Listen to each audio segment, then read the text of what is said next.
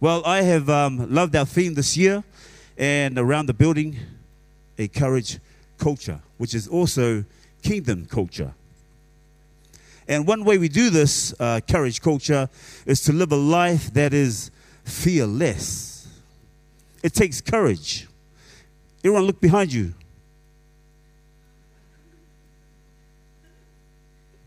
Mm. It, it takes courage to be fearless. And yes, there's fear all around us, but we don't have to live in that fear.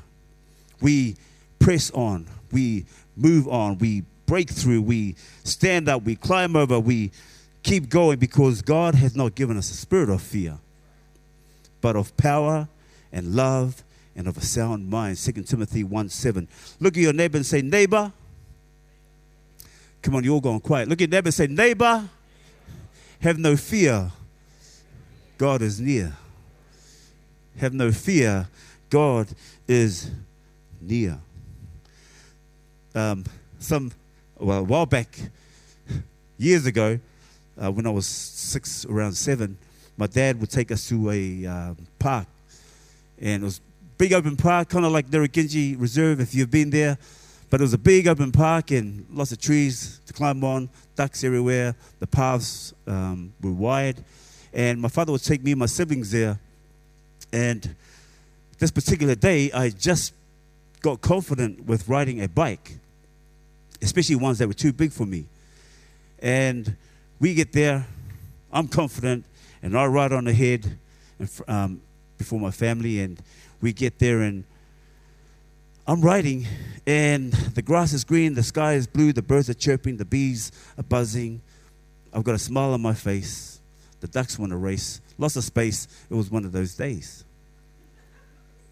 And I'm riding along, and all of a sudden, something changes.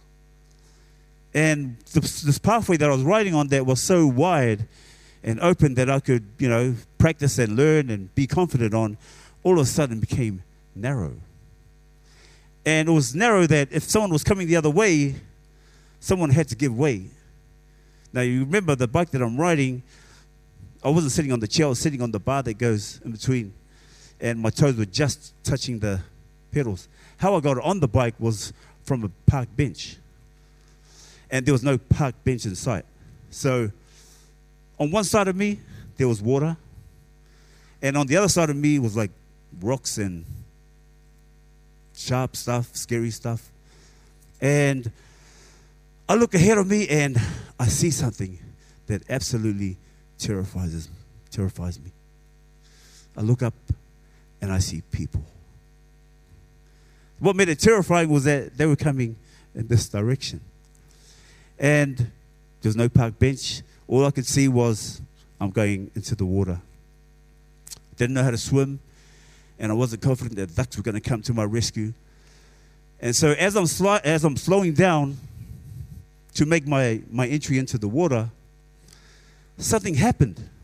You know, when you watch something and, you know, something's supposed to happen, but it doesn't happen? Well, that happened. And I'm riding along. The bike's supposed to go into the water, but it doesn't. It stays upright, it stays on the pathway.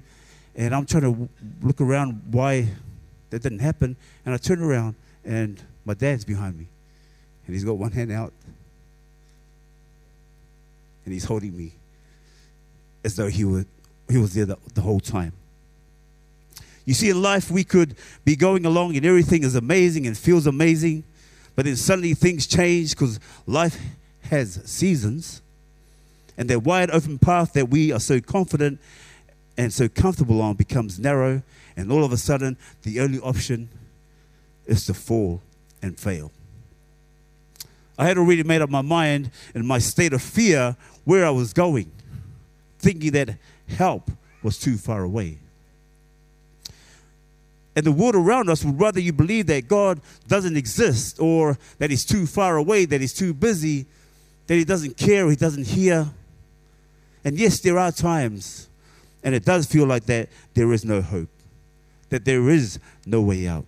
You feel abandoned. God's forgotten about you. But let me remind you that God didn't create you to abandon you. You are not forgotten. There is always hope, And there is not just a way, but the only way, and his name is Yahweh. In the book of Psalms, David expresses a time where he felt abandoned by God. And you would think that David, being a warrior, being a king, a man after God's own heart, that he would feel secure in his position. But how many know that even self security in a position is false security if it's not security in God? And David finds himself feeling abandoned and forgotten by God as he cries out in Psalms 22 My God, my God, why have you forsaken me? What I love about this verse is that even though David feels forsaken, forgotten, abandoned, and deserted in the time of his greatest need, David makes it clear what kind of relationship he has. Because David doesn't cry out, God, why have you? He cries out, My God, why have you? There's a personal connection. In the book of Daniel, there's a story about three brothers, Shadrach, Meshach, Abednego, who have a my God moment. When everyone bowed down to a false God, the brothers stood up because they knew the true living God. And you can read the story in the book of Daniel in chapter 3, 17. They say, If we are thrown into the blazing furnace, the God we serve is able to deliver us from it, and he will deliver us from your majesty's hand. Listen to this, verse 18. But even if he does not, that's fearless. We want you to know, your majesty, that we will not serve your gods or worship the image of gold you have set up. That's courage. Job, a man that had everything and then lost everything and everyone he cared about, finds himself covered in boils, ridiculed by his friends, advised by his wife basically just to give up. Why don't you just curse God and die? But that don't stop Job from having a my God moment as he cries out in anger, in frustration, in pain. Job 121, and he said, Naked I came from my mother's womb, and naked shall I return. The Lord gave, and the Lord has taken away. Blessed be the name of the Lord. He's still my God. Just going to share uh, very two quick things, very basic things. You already know what they are. But there are two things that help me live fearlessly, staying connected with God. Very simple. You might have two million things, but these two things are my favorite things, and I call it P and P. More powerful than TNT, and it's freely available to you and me. The first P is prayer. Everyone say prayer. Prayer. There it is. Prayer is your connection line with God. What I love about prayer is that you can come with no credit, no Wi Fi, and still have a perfect connection. You don't even need a phone or have to uh, memorize numbers. You can be anywhere at any time, out of coverage, and still be covered.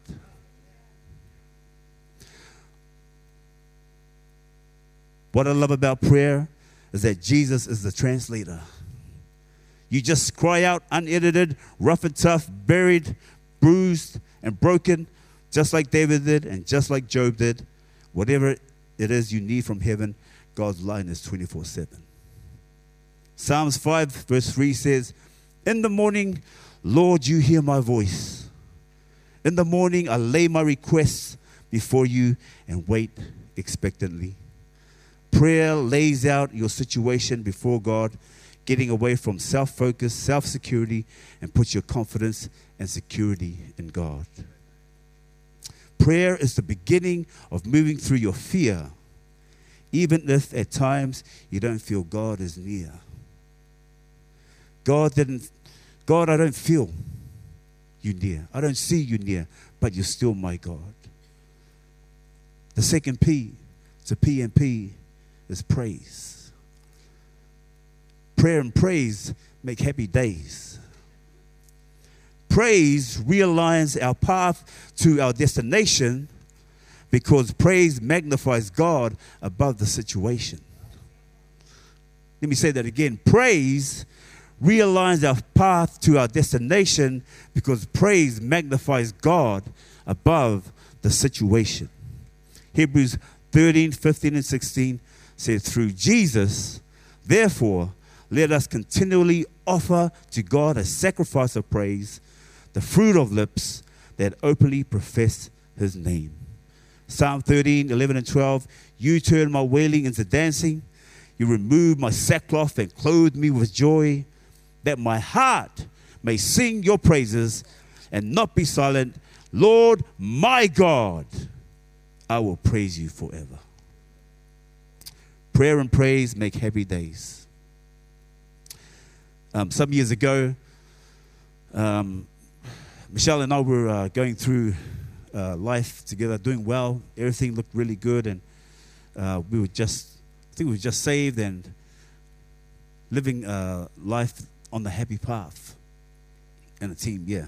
Didn't sit down for long. You guys can come up. but we were on the happy path, and um, all of a sudden, life took a narrow turn.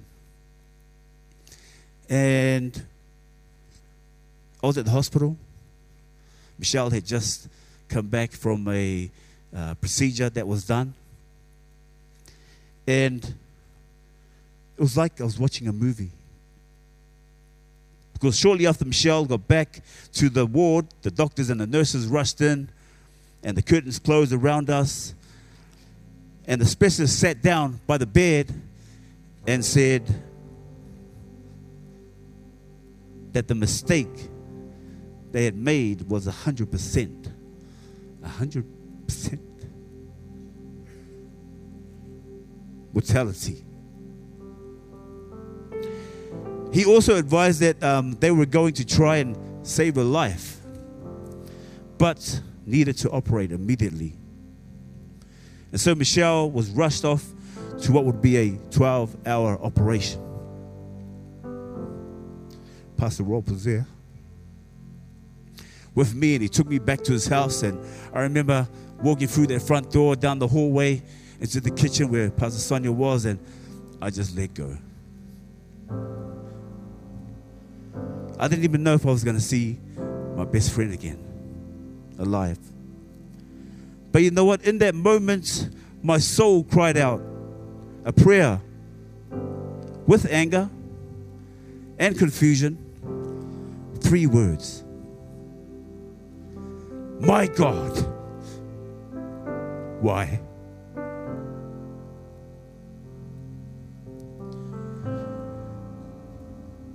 Michelle bear the scars of that beautiful testimony. Oh, glory to God, we found our praise. But you know what? In my my God moments, just like David, just like Job, and just like so many others, my my God moments, I found peace that surpasses all understanding. Why? Because I knew that God was able. But even if He did not, He's still my God. Who is God to you? Is He God up there? Is He God somewhere? Or is He God right here? Just like many others, pray, cry out, and you will surely find your praise when God is not just God, but my God. In Jesus' name. Let me pray. Heavenly Father, we, can comp- we can't comprehend your awesomeness, yet you make yourself available to be personal and close with us. Thank you for being our God. In Jesus' name, amen.